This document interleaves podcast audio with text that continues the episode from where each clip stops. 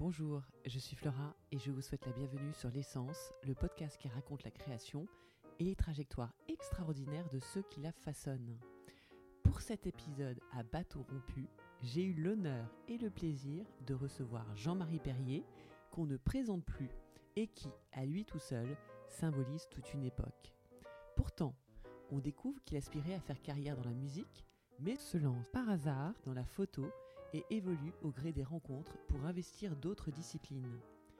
À l'origine de ces reconversions professionnelles, ou mille et une vies, il y a des rencontres et des coups de cœur. Évidemment, Jean-Marie, véritable mémoire des années 50 et 60, nous raconte la fabuleuse histoire du magazine et émission radio Salut les copains, dans un paysage audiovisuel français de l'époque bien différent. La conversation commence d'ailleurs sur les chapeaux de roue avec ce que la photographie sur téléphone mobile ou en digital et la professionnalisation ont changé pour le métier. Mais je ne vous en dis pas plus et vous laisse découvrir la première partie de l'essence de Jean-Marie Perrier.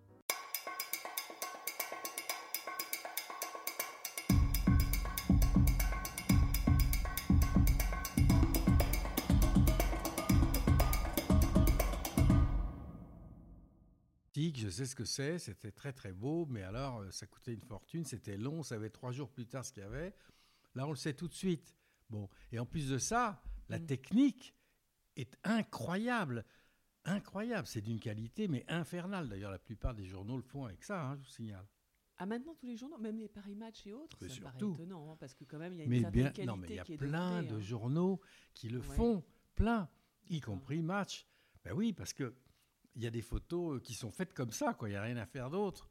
Ouais. Il n'y a pas moyen. Et euh, bah, donc ça veut dire que le- votre métier de photographe Ah n'a plus de sens en tant que. Ça Non, peut être non, carrément non. des influenceurs maintenant qui font les photos pour les. oui, oui, Enfin, oui. même, même pour les Non, non, mais le métier de photographe tel que je l'ai connu n'existe plus, de toute façon. Oui, vous aviez dit c'est par rapport à ces questions d'image où il y a 36 milliards de personnes, de droits qui s'en mêlent, c'est compliqué, oui. C'est un cauchemar. Ouais, Ah oui, non, ça n'a aucun intérêt. Moi, personne ne m'a jamais demandé à voir une photo avant qu'elle ne soit publiée dans les années 60. Vous imaginez, vous dites ça à un photographe aujourd'hui, il se bute, Oui. le mec. Ouais, et même j'ai l'impression que c'est même dans les années 80 parce que Sophie Marceau qui raconte pour la Boom que euh, elle avait elle avait pas de budget, elle avait pas de styliste, euh, qu'elle se pointait au rendez-vous de, de oui, ça a commencé comme dans ça. les années Non. 90 un peu quand même. Ah, ah ouais, à bouger. Mais, euh, mais, mais comme, je, comme je faisais euh, le journal Elle avec ma sœur, on me disait trop rien parce qu'ils n'osaient pas. Quoi. Puis en plus, beaucoup de gens dans ce jour, pour Ouais. ce journal-là me connaissaient des années 60. Les couturiers, bon, ils ne me posaient pas de questions.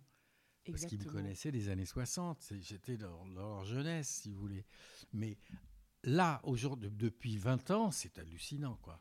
Si vous faites une photo, d'abord, tout doit être préparé, dit à l'avance ce que vous allez faire.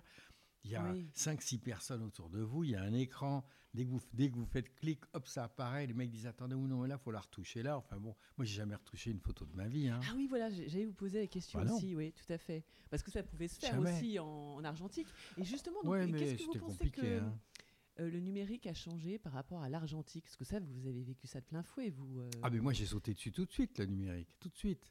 Ben oui. D'accord, oui. Parce, Parce que, que- Pour, des, pour des raisons économiques. hein. Non, pas du tout. Moi, ça m'était égal, c'est pas moi qui payais. Oui, Non. oui, c'est ça, oui, d'accord. Peut-être ou peut-être que c'est pratique. Simplement, C'est un, un étui extraordinaire puisqu'on voit tout de suite ce qu'on fait. Oui. Moi, quand je fais la photo des Beatles qui allument leur cigarette dans, euh, dans, dans le, dans le studio noir, je ne saurais que au bout de trois ans, de, de trois jours. Je ne saurais s'il y a quelque chose sur la pile. que- Oui. Je ne saurais s'il y a quelque chose sur la pellicule que trois jours plus tard. Alors, et oui, et ça vous dérangeait, d'accord. ah bah, ça me dérangeait. Surtout Ouais. avec les Beatles, si je le rate, c'est fini. hein. oui, même parce que. Et là, oui. le- je l'ai tout de suite. Ouais, Donc ouais, ça- n'a pas de prix. D'accord. Et puis on peut, oui. je sais pas, c'était non, c'était très ast- astreignant. Moi, je faisais des photos à la chambre et tout avec des plaques et tout. C'était fou. Ah, c'est vous qui les vieux pieds? Non, non, je les non, développais pas, mais c'était long. Oui, oui. et puis c'était compliqué, fatigant. Là, ça tient dans un appareil photo grand comme ça. Oui, Il y a des tout petits appareils géniaux maintenant. D'accord. Parce que donc pour rappeler, donc on- vous parliez de votre sœur tout à l'heure, donc Anne-Marie Perrier, euh, pour ceux qui ne savent pas, euh, qui était euh, qui était rédactrice en chef du L, après avoir été de lui aussi, le magazine lui. Non, elle était la directrice Ah, euh, de- de, de de- publication. de lui uniquement pour parce que Philippe Aki avait s'était dit comme on avait comme ils avaient tout le temps des, des procès, ils avaient ils envoyaient Anne-Marie en Chanel à 24 ans. Oui, dans les Dans procès. ouais. Et, ça rendait bien. Ah bah oui. Ouais, d'accord. Euh, oui, mais donc ce qu'on sait moins, en fait, vous êtes très connu. Alors tout le monde vous adore dans la rue. euh, je vois, on est un peu dans le même quartier à Paris. Vous êtes entre Paris et l'Aviron, hein, c'est ça? Mhm. Et euh, donc on, on connaît tout, connaît, tout le monde connaît votre carrière de photographe. Euh, un peu moins celle de réalisateur. Vous avez fait comme quelques Non. films, hein, quand même. Ouais, j'ai Enfin, fait quatre longs métrages. Oui, non, mais Oui. j'étais pas un grand, un grand réalisateur parce que moi, ce que je voulais, c'était mettre quelqu'un en valeur, en fait. J'ai fait du cinéma pour faire tourner tronc, ou mon frère Marc Porel, ou mon père. Mais c'était, j'étais, je pensais pas assez au film et à moi. C'est-à-dire que vous savez, les metteurs en scène, ils pensent à eux. Hein. C'est-à-dire, ils, ont Ouais, une carrière et tout. Moi, j'avais pas de carrière. De toute façon, j'ai jamais eu de carrière. Ouais. J'ai changé de métier tous les dix ans. Oui, vous dites que vous êtes une dilettante. Oui, je Parce suis là, un on- on- dilettante. On, vous, on vous dé- Oui, un dilettante, pardon. on vous Une, on je vous veux dé- bien, oui, voilà, non, non, non, non. On vous découvre en tant qu'écrivain, surtout, là, et avec euh, délectation sur Instagram. Oui, euh, j'adore ça, euh, j'adore ouais. ça. Mais vous, vous voyez, ce, Oui. qui est, ce qui est Mm. formidable, dilettante, pourquoi? Parce que le dilettante, c'est quelqu'un qui finit jamais ce qu'il a commencé. C'est quelqu'un qui fait des choses qu'il n'a pas apprises. Il le fait Mm. par, le pla- par plaisir ou pour séduire quelqu'un ou par tendresse, mais c'est c'est pas raisonnable, un dilettante. Moi, j'ai commencé la photo en prenant un appareil. J'ai jamais été dans une école. Le cinéma, pareil, j'ai pris une caméra. Bon, ensuite, j'ai écrit. J'ai commencé à écrire un livre en 99 alors que j'ai arrêté en troisième et que j'ai même pas le certificat d'études. Donc, si vous voulez, c'est pas sérieux. Et là, je vais monter sur scène. J'ai jamais mis mes pieds sur une scène Enfin, de ma vie. En 2015, vous avez. C'est un peu le même spe- spectacle qu'en 2015. que vous Oui, enfin, je l'ai un peu aménagé, mais oui, oui, Oui. bien sûr. Seulement quand je suis monté en 2014 exactement, j'avais pas, j'avais jamais mis les pieds sur une scène. Oui. J'ai pas appris. J'ai fait que des choses par plaisir. Et il est vrai que je suis pratiquement jamais allé au bout. La photo, j'ai arrêté, boum, en 73 pour faire tourner du tronc. J'ai donné tous mes appareils et puis au revoir, bonsoir. J'en ai pas refait avant 90 parce que ma sœur m'a appelé à Los Angeles. Sans ça, moi, je faisais plus de photos du tout, même de mes gosses. hein. Bon, bah là, c'est, si vous voulez, c'est à chaque fois, je fais les choses et au fond, je les finis pas vraiment. Mais ça n'a aucune importance parce que ça vous fait une belle vie, hein, je peux vous dire. Oui, je vois ça. Oui, vous avez eu mille vies. euh, Enfin bon, ça, part un peu dans tous les sens. Que oui, j'avais plein de choses à vous, demander, mais en fait, bon, je vais, essayer d'être sur une question que je crois qu'on vous a pas trop posée. Donc, euh, photographe, vous êtes tombé dans la marmite par hasard, euh, grâce à Daniel Philippaki, Oui. hein, qui était lui-même photographe ou pas? Ah bah oui, oui, Oui, il était photographe Il parce était que à vous- Paris Match au départ, ensuite à Marie-Claire. Quand je l'ai connu, il était photographe à Marie-Claire. parce que parce que vous dites que Maurice Tabar vous aurait appris les bases de la photo. Oui, les seules choses que j'ai aussi su, c'est de. Maurice Tabar, parce que Tabar travaillait dans, le- dans le studio Marie-Claire. En Oui. fait, Tabar était un homme formidable, mais qui n'était pas du tout, du tout euh, considéré à l'époque. Il- il- en fait, c'est lui qui s'occupait du studio. Et au fond, il avait fait un petit laboratoire et il m'expliquait deux, trois trucs. Il me montrait comment il développait les photos. Voilà. Bon, mais c'était, je veux dire, finalement, il fermait la boutique, quoi. Après ça, quand il a été mort, alors là, les mecs, euh, ils ont acheté ces tirages à un prix fou. Mais moi, je me souviens très bien que quand les gens du journal, euh, de match, tout ça, venaient vo- voir euh, Daniel Philippaki au studio, Tabar, il lui adressait à peine la parole. hein. Ah bah oui. Euh, parce que moi, ce qui m'intéresse beaucoup, en fait, c'est euh, cette direction artistique que De- vous avez. En fait, quand on voit certains des clichés, euh, Azedine Alaya qui est dans une malle, dans une voiture. Ah oui, oui, parce qu'il a- avait- il Bah était oui. petit, on avait envie de l'emmener partout. Oui, voilà. Ou Marie-Josée Pérec à Death Valley. euh, quand vous avez euh, Bertrand Blier euh, Avec avec, le un doigt. doigt d'honneur géant. C'est ma main d'ailleurs, c'est mon doigt. hein. Ah, c'est votre doigt, parce que vous auriez pu prendre une sculpture de César. Enfin, vous auriez plein de choses que vous auriez pu faire avec. euh, voilà. C'est- Ça, c'est des idées. Mais en fait. Parce Ah non, mais il n'y a oui, que moi qui ai des idées. J'ai Oui. jamais eu de directeur artistique. moi. Et, et voilà, non, non, donc vous êtes un directeur artistique, il faut quand même vous accorder ça. Et puis il y a cette lumière, donc vous dites au niveau technique, vous ne faites pas de retouches.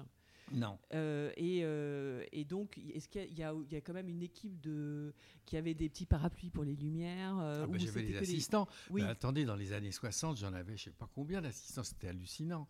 Parce que j'allais en voyage, je faisais faire des décors avec des costumes. On partait avec des camions en tournée pour aller retrouver, pour faire des photos mises en scène. C'était Oui. délirant. Donc- J'avais aucune limite de moyens. C'est pas Co- compliqué. Oh là là. Aucune. Ah, c'est fabuleux. Et donc, comment, vous venez l'idée? Parce que donc après, c'était vous qui aviez l'idée, euh, parce que dans le cadre de Salut les copains ou d'autres magazines, Bah, on vous disait il faut que tu prennes la photo d'un tel, et puis ensuite c'était à vous de trouver Ah oui, oui, je faisais ce que je voulais. Non, ce qu'il y a, ce qu'il y a, c'est que les photos. En réalité, les photos de Salut les copains, c'était fait pour être mur- mises sur les murs des chambrettes des adolescents Mais oui, vrai, pour les distraire, parce que c'était le seul lien qu'ils avaient. À l'époque, il n'y a, a que deux chaînes de télé et, et- et trois chaînes de radio. Oui, c'est vrai. Donc, si vous voulez, on était, nous, avec ce journal, on était les seuls à faire le lien entre eux. À Montélimar, le môme, bon, il achetait le journal, donc il mettait les photos sur les murs. Donc, au fond, c'était de la décoration, quoi. Et, et je faisais des photos mises en scène avec des, oui. pour faire du spectacle, parce que c'était pour les distraire, c'était, il fallait que ça soit gai, c'est pour ça qu'il y a au- autant de photos en couleur d'ailleurs. Et euh, quand ma sœur m'a dit euh, à Los Angeles, mais qu'est-ce que tu fous là-bas? T'en as marre, bon bah t'as qu'à rentrer, j'ai un journal. Donc je suis rentré, je suis redevenu photographe. Mais en fait, elle m'a demandé de revenir pour que je fasse en fait la même chose que je faisais dans les années 60. En réalité, je n'ai pas fait de progrès, hein, j'ai recommencé au même niveau. Mais, mais avec Sauf que c'était avec, des voilà, plutôt, hein. avec des, des gens de la ouais. mode ou des gens euh, Oui. qui c'était plus des gamins, voilà. Parce que dans les années 60, on, on- on était entre gamins. J'avais 22 ans, ils avaient tous entre 17 et 20. Ah tous oui, les chanteurs que j'ai rencontrés. Donc, euh, Ouais. Et vous dites qu'en fait, euh, vous étiez bien pour eux parce que eux, ça allait un peu dans tous les sens et vous avez connu cette vie parce que vous êtes du sérail pour le coup. Ah oui, je connaissais les coulisses de leur vie à venir, moi. Ça, je Voilà, savais. Oui, les, donc courtisans, les- tout ça, je connaissais par cœur. hein. Ouais. Donc vous, vous les conseillez beaucoup. en Non, fait, je vous les conseillais pas, mais en tout cas, ils se, ils se sentaient en confiance. Voilà. Ah oui. Ils se sentaient en confiance parce qu'ils voyaient que je connaissais la musique quand même. Oui. Et D'ailleurs, je parlons-en de connais en cette plus. histoire de D'ailleurs, je musique, connais oui, la que- musique en plus. Parce que, parce que j'ai vu que vous étiez. En fait, vous aspiriez à devenir musicien. Non, j'aspirais pas, j'étais musicien jusqu'à l'âge de- 16 ans. Mais de quoi? De quoi De quoi De guitare de... Ah non, non, de piano. Je jouais du piano, Oui. je composais, j'avais étudié l'harmonie, le, le- Donc le auriez, solfège. vous auriez pu vous retrouver dans, dans Salut les copains, Ah dans bah le oui. magazine en tant Non, que bien sûr, mais c'était ça ma vie, moi. Oui. Mais alors, qu'est-ce qui. Donc, c'est un heureux hasard Vous, de, vous vouliez Ah, c'est pas du tout un heureux hasard, c'est ni heureux, ni- c'est pas du tout heureux en fait au départ. Parce que Oui. moi j'étais entièrement musicien, je pensais qu'à ça, je composais des trucs. Et à 16 ans, j'ai appris bon, que mon père n'était pas mon Oui, père. voilà. et que Ah, mon donc, ça aurait pu vous aider- géniteur- ben, ça aurait pu vous aider justement Non, d'avoir. non, un- au contraire, non, non, parce que mon Ça géniteur servi, oui. était noir, ce qui n'avait aucune importance, mais il était musicien. Bon, donc Oui. ce jour-là, je suis allé, quand je l'ai vu à l'Alhambra, il avait beaucoup de talent, mais bon, humainement, c'était pas un type terrible, hein, mais il avait un talent fou. Et ce jour-là, j'ai décidé de ressembler à mon père, puisque mon père François Perrier m'a adopté père, quand euh, je suis né. Votre père euh, adoptif ou votre père Non, non, mon père- euh, Oui, adoptif. Oui, mon oui. père, c'est mon père, Oui, c'est. François Perrier. L'autre, c'est un mec qui s'est tapé ma mère. C'est pas le seul d'ailleurs, et tant mieux pour lui. Mais ça n'a rien à voir. Non, non, mon père, c'est François Perrier. Il m'a adopté quand, j'ai, quand je suis né. Moi, je l'ai adopté à 16 ans. Voilà. Et, Mhm. et- et puis, le reste ne comptait plus. Donc, j'ai fermé mon piano pour toujours. Voilà. Ouais, c'est dommage. Et le hasard. Non, c'est pas sûr, c'est pas jazz que sûr. Vous aimiez ou vous aimiez euh, faire quoi? Qu'est-ce que vous qu'est-ce Ah, ben je jouais de tout, du jazz, du classique, tout. Je, je ah, bah oui, Oui. non, non, mais j'avais vraiment appris. Non, non, je jouais, mais Et je là, composais du jazz. Et vous continuez un peu en dilettante Jamais, jamais, jamais, jamais, Ah, jamais. vous J'ai jamais retouché. J'ai même euh, eu un piano chez moi dans les années 60 pendant 10 ans, où euh, Berger venait, McCartney, Oh tout là ça. là, Moi, j'y ai c'était jamais fabuleux. Ouais. touché. J'ai jamais touché le piano. Oui, C'est fini. Que, parce que je- bah, justement, de fréquenter sous- tous ces musiciens, Ouais, bah ça oui, aurait pu vous donner des idées. Pas euh, du tout, parce que non, mais psy- c'est- c'est oui. psychanalytique. hein. En fait, bon, c'était, c'est quand même une drôle de cassure à 16 ans d'apprendre que son père Bah n'est pas oui. son père. ah, Bon. c'est curieux, surtout qu'à cette époque-là, ça se faisait pas trop de. Puis ça se disait pas. dire, oui, ça se disait pas. Puis il n'y avait pas de test. euh, Non, puis ça a été un choc terrible, d'ailleurs, dont Mm. je ne me suis en fait jamais remis. C'est car c'est Mm. ça qui est fou. Le premier livre que j'ai écrit en 99, c'était Enfant gâté, c'était justement là-dessus. Je racontais l'histoire. hmm. Et j'ai fait en sorte que ça reste un- un- une belle histoire. Parce qu'au départ, c'est une belle histoire. Bon, après, ça s'est gâté à cause de mon géniteur qui était vraiment pas bien avec mes gosses, mais, mais au départ, c'était une très belle histoire. Et je m'étais dit, bon, je vais écrire comme ça, je vais m'en sortir. Et j'avais, euh, je sais pas, enfin, c'était il y a 20, euh, en 99, bon. Ben, en fait, on s'en sort pas du tout. Je m'en Ah, sortirai vous jamais. continuez à voir les psys euh, à ce sujet Je- pour, euh, non, je non vois pas de psy, mais je, je, je m'en sortirai jamais. C'est quand même extraordinaire. Avoir 83 ans dans deux mois et je continue à pas, penser hein, à ça. Oui, Non, mais c'est fou. Oui. C'est fou. Ça veut dire qu'on sort jamais de ces problèmes d'enfance, jamais. Ça a été un drame terrible, mais en même temps, en même temps, si vous voulez, je considère vraiment que ma euh, vie s'est arrêtée en 1956 quand j'avais 16 ans. Ma vie, elle s'est arrêtée là. Depuis, je brode. Moi, je j'improvise, je fais n'importe quoi d'ailleurs, des métiers, je, je prends, je jette, je m'en fous, et mais je suis bien marré. Et en réalité, j'ai raté ma vie, mais il vaut mieux réussir son ratage que rater sa réussite. Or. J'aurais peut-être été un, photo- un- un- un musicien très bon, peut-être, mais j'aurais peut-être fini euh, pianiste de bar, parce que c'est dur de, Oui, d'être dans la musique, ouais, hein, c'est comme toujours. ouais. Donc, ça aurait peut-être pas été aussi simple que ça, tandis qu'en plus, j'aurais fait que ça, tandis que moi, j'ai fait six métiers. Oui, et non, mais et puis et surtout quand vous avez commencé en tant que photographe, euh, c'était pour du jazz et c'était avec vos musiciens préférés. Je veux je dire, les de connaissais par rencontrer, cœur. James Brown. Ah ouais Ah non, Euh, James Brown, c'est les années 60. Ah oui, Non, non, pardon, non. ouais, Eux, c'était Miles Davis et Oui, la voilà. Fitzgerald, Dizzy Gillespie, tout ça. Or, ces gens que je voyais quand j'étais môme, depuis l'âge de 12 ans, j'allais voir ma mère Ah, qui dansait au Club Saint-Germain. Ah, mais c'est pour ça, d'accord. Tous les soirs, elle dansait au Club. Saint-Germain, ma mère, parce qu'elle était très en avance sur son époque, ma mère, sur tous les plans. Et donc, voilà, elle dansait tous les soirs. Moi, j'allais la voir, j'arrivais, c'était génial. Je disais à l'entrée, euh, je viens voir maman, boum, hop, j'ai rentré, j'avais l'air d'avoir 11 ans, mais ça fait rien. hein. Et, et- et là, je voyais tous ces musiciens qui me faisaient rêver, mais je ne pouvais pas leur parler. Philippe Aki me prend comme assistant, il m'emmène, il me fait faire des photos pour Jazz Magazine, et tous ces musiciens, ben voilà, je pouvais leur parler et, et les photographier. Voilà. Donc au, au fond, vous avez quand même conjugué un peu euh, des passions, la passion de la musique, Ah oui, avec bien la sûr. photographie, avec. euh, Oui, mais enfin, ça, je ne l'ai pas cherché, c'est tombé tout seul. C'est parce que là, j'ai une chance incroyable. Voilà. Parce que si le mec qui m'a présenté Philippe Aki, en disant tu veux être photographe, parce que moi, je savais, moi, je ne savais plus du tout ce que c'est j'allais grâce à faire. votre hein. père euh, qui vous élevait. Oui, euh, oui. ça, Oui, non, mais mon père, lui, il a, il a euh, voilà, c'est un journaliste qui lui a dit bon, écoute, il, bah, il a qu'à être photographe. Bon, alors, parce que c'était un métier, bon, facile, hein, pour les, à l'époque, on pensait que c'était facile, en tout cas. Alors, il me, il me dit, est-ce que tu veux être photographe? Moi, je lui dis, moi, il aurait dit plombier, j'étais plombier, hein, ça m'est égal. De toute façon, ma vie, elle est finie. Je lui dis, oui, d'accord. Mais la chance, c'est que s'il m'avait présenté un photographe de guerre, j'aurais fait la guerre, moi. Ou un photographe Ah de haute montagne, j'aurais fait de la haute montagne. Ça m'était égal. Ouais, enfin, la guerre, c'est un peu dur quand même. Non, hein, mais Enfin, c'est très très dur. Et la haute ouais. montagne aussi. Simplement, non, mais la chance, c'est que le mec, il me présente un type qui représente le jazz en France. C'est-à-dire oui. qu'il me met direct dans la musique. Et ensuite, quand je reviens de, de l'armée, 28 mois on faisait à l'époque, hein, et de l'Algérie, bon, bah, Philippe Hakim me dit, je vais faire un petit journal de musique, est-ce que tu veux le faire Et hop, et je me retrouve dans la musique à nouveau. Donc, Ouais. la vie a un sens dit de comment il l'humour. a trouvé le nom? Salut les copains. Ah oui, non, mais c'est pas lui nom? qui a trouvé le nom. C'était euh, c'était Europe 1, c'était Lucien Maurice qui dirigeait Europe 1 et qui avait pris ça dans une chanson de Gilbert Bécaud. Ah Salut oui, les donc la chanson était avant le, était avant le. Oui, oui. D'accord. Ouais, Absolument. D'accord. Et d'ailleurs, ce qui est très amusant, c'est de voir comment Daniel Philippaki a commencé l'émission. C'est pas lui qui y a pensé du tout. hein. Lui, il faisait Jazz Magazine Oui. avec Franck Teno. Et en fait, il rêvait de pouvoir passer dans l'émission des gens comme James Brown, Chuck Berry, tout ça. Mais Teno était un pur et dur. Il disait ah non, non, non, pas de ça chez nous. Ici, c'est le jazz. Bon. Et un jour, Lucien Maurice, qui dirigeait Europe, engage une jeune fille américaine en lui disant Bon, cet été, pendant trois mois, je vous engage, vous allez passer les, les musiques populaires d'Amérique.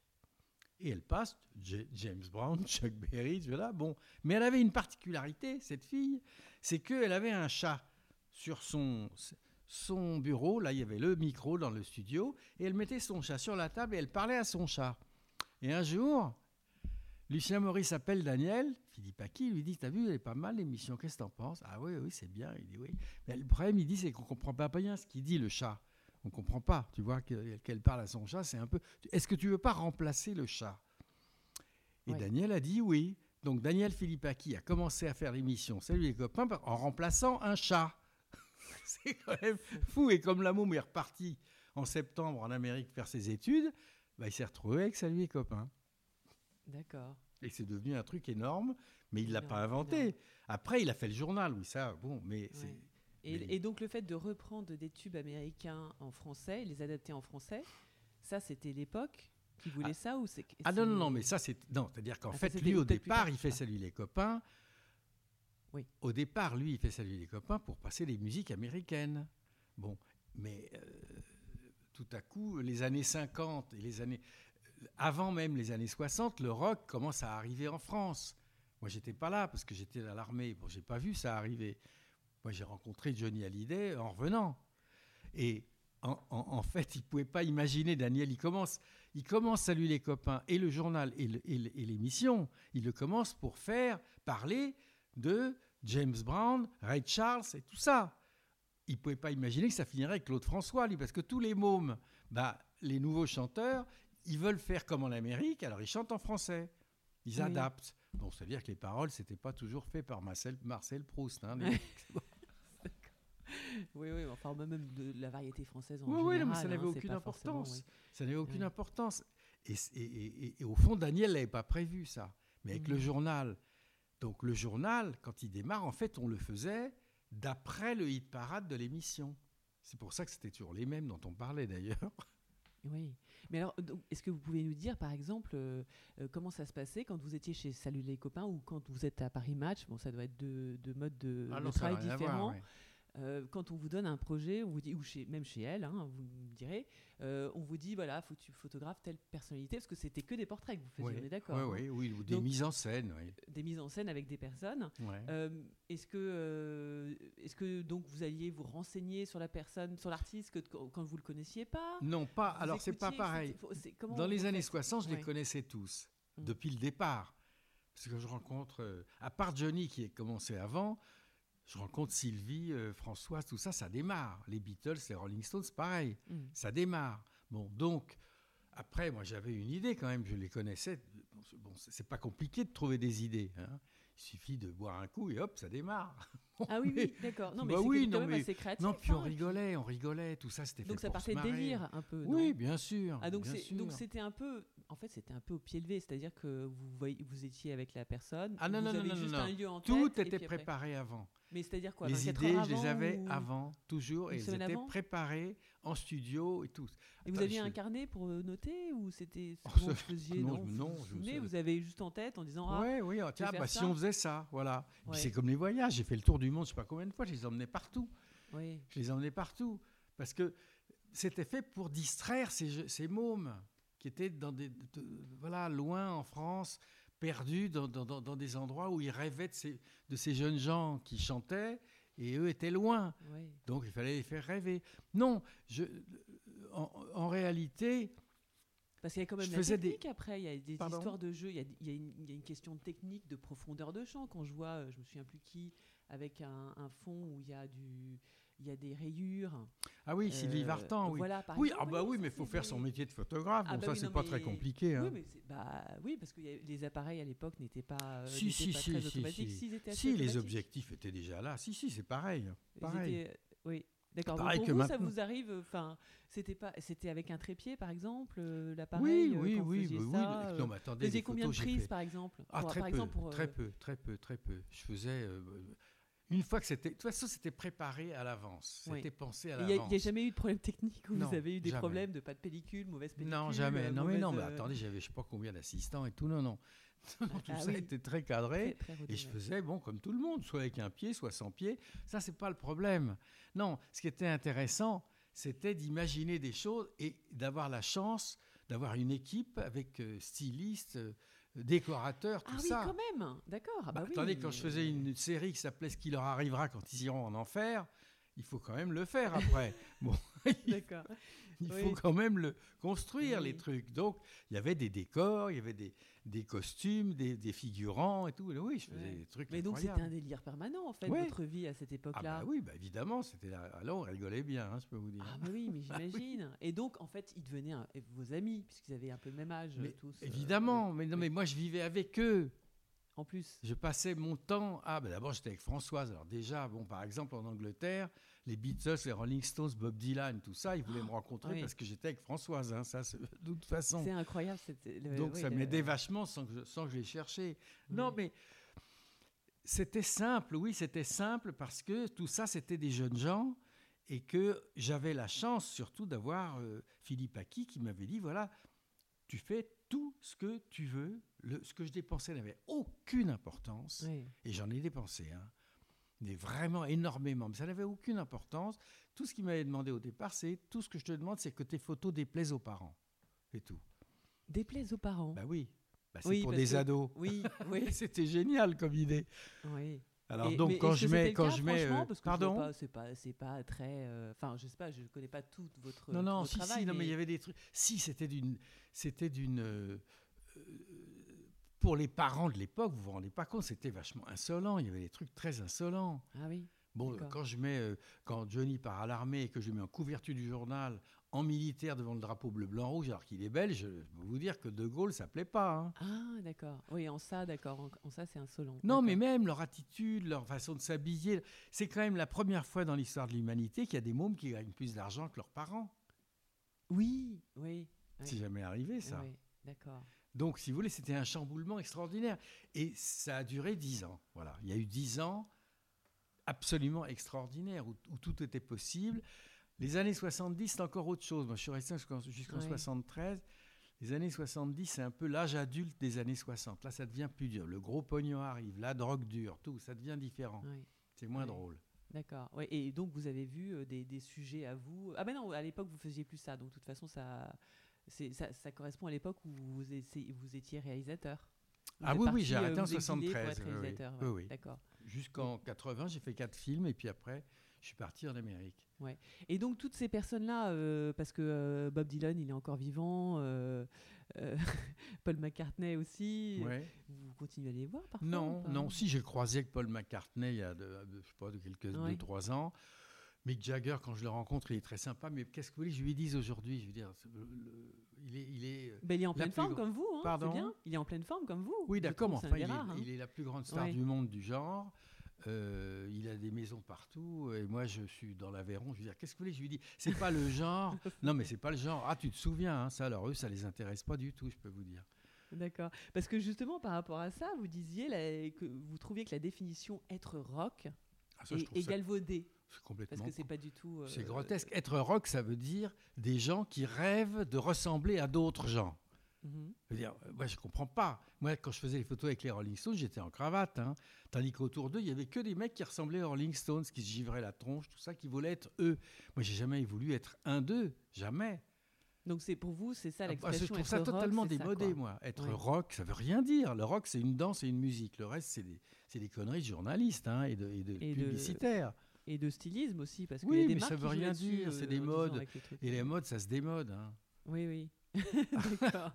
Oui, donc ça vous a quand même plus plu de baigner dans le domaine euh, musical que le domaine euh, de la mode Non? Ou c'est ou c'est différent comme parce que c'est un peu différent comme métier aussi. il y a beaucoup de Non, non, non, c'était euh. pas. Moi, je le faisais pareil. hein. Je le faisais Ouais. exactement comme je faisais les années Et, et c'était 60. pas et alors c'était pas plus compliqué parce que parce que donc les, les sujets étaient plus âgés, euh, c'était Oui, plus le même enfin, milieu, c'était plus la même époque. Oui, euh, mais enfin, je faisais. d'ab- pour le D'abord, ils me connaissaient d'avant. Ils savaient Mhm. que j'étais là pour les mettre en valeur. Je sais pas, c'était pas là pour les dé- démolir comme ils font dans certains journaux pour les montrer moches. Pour ça, non.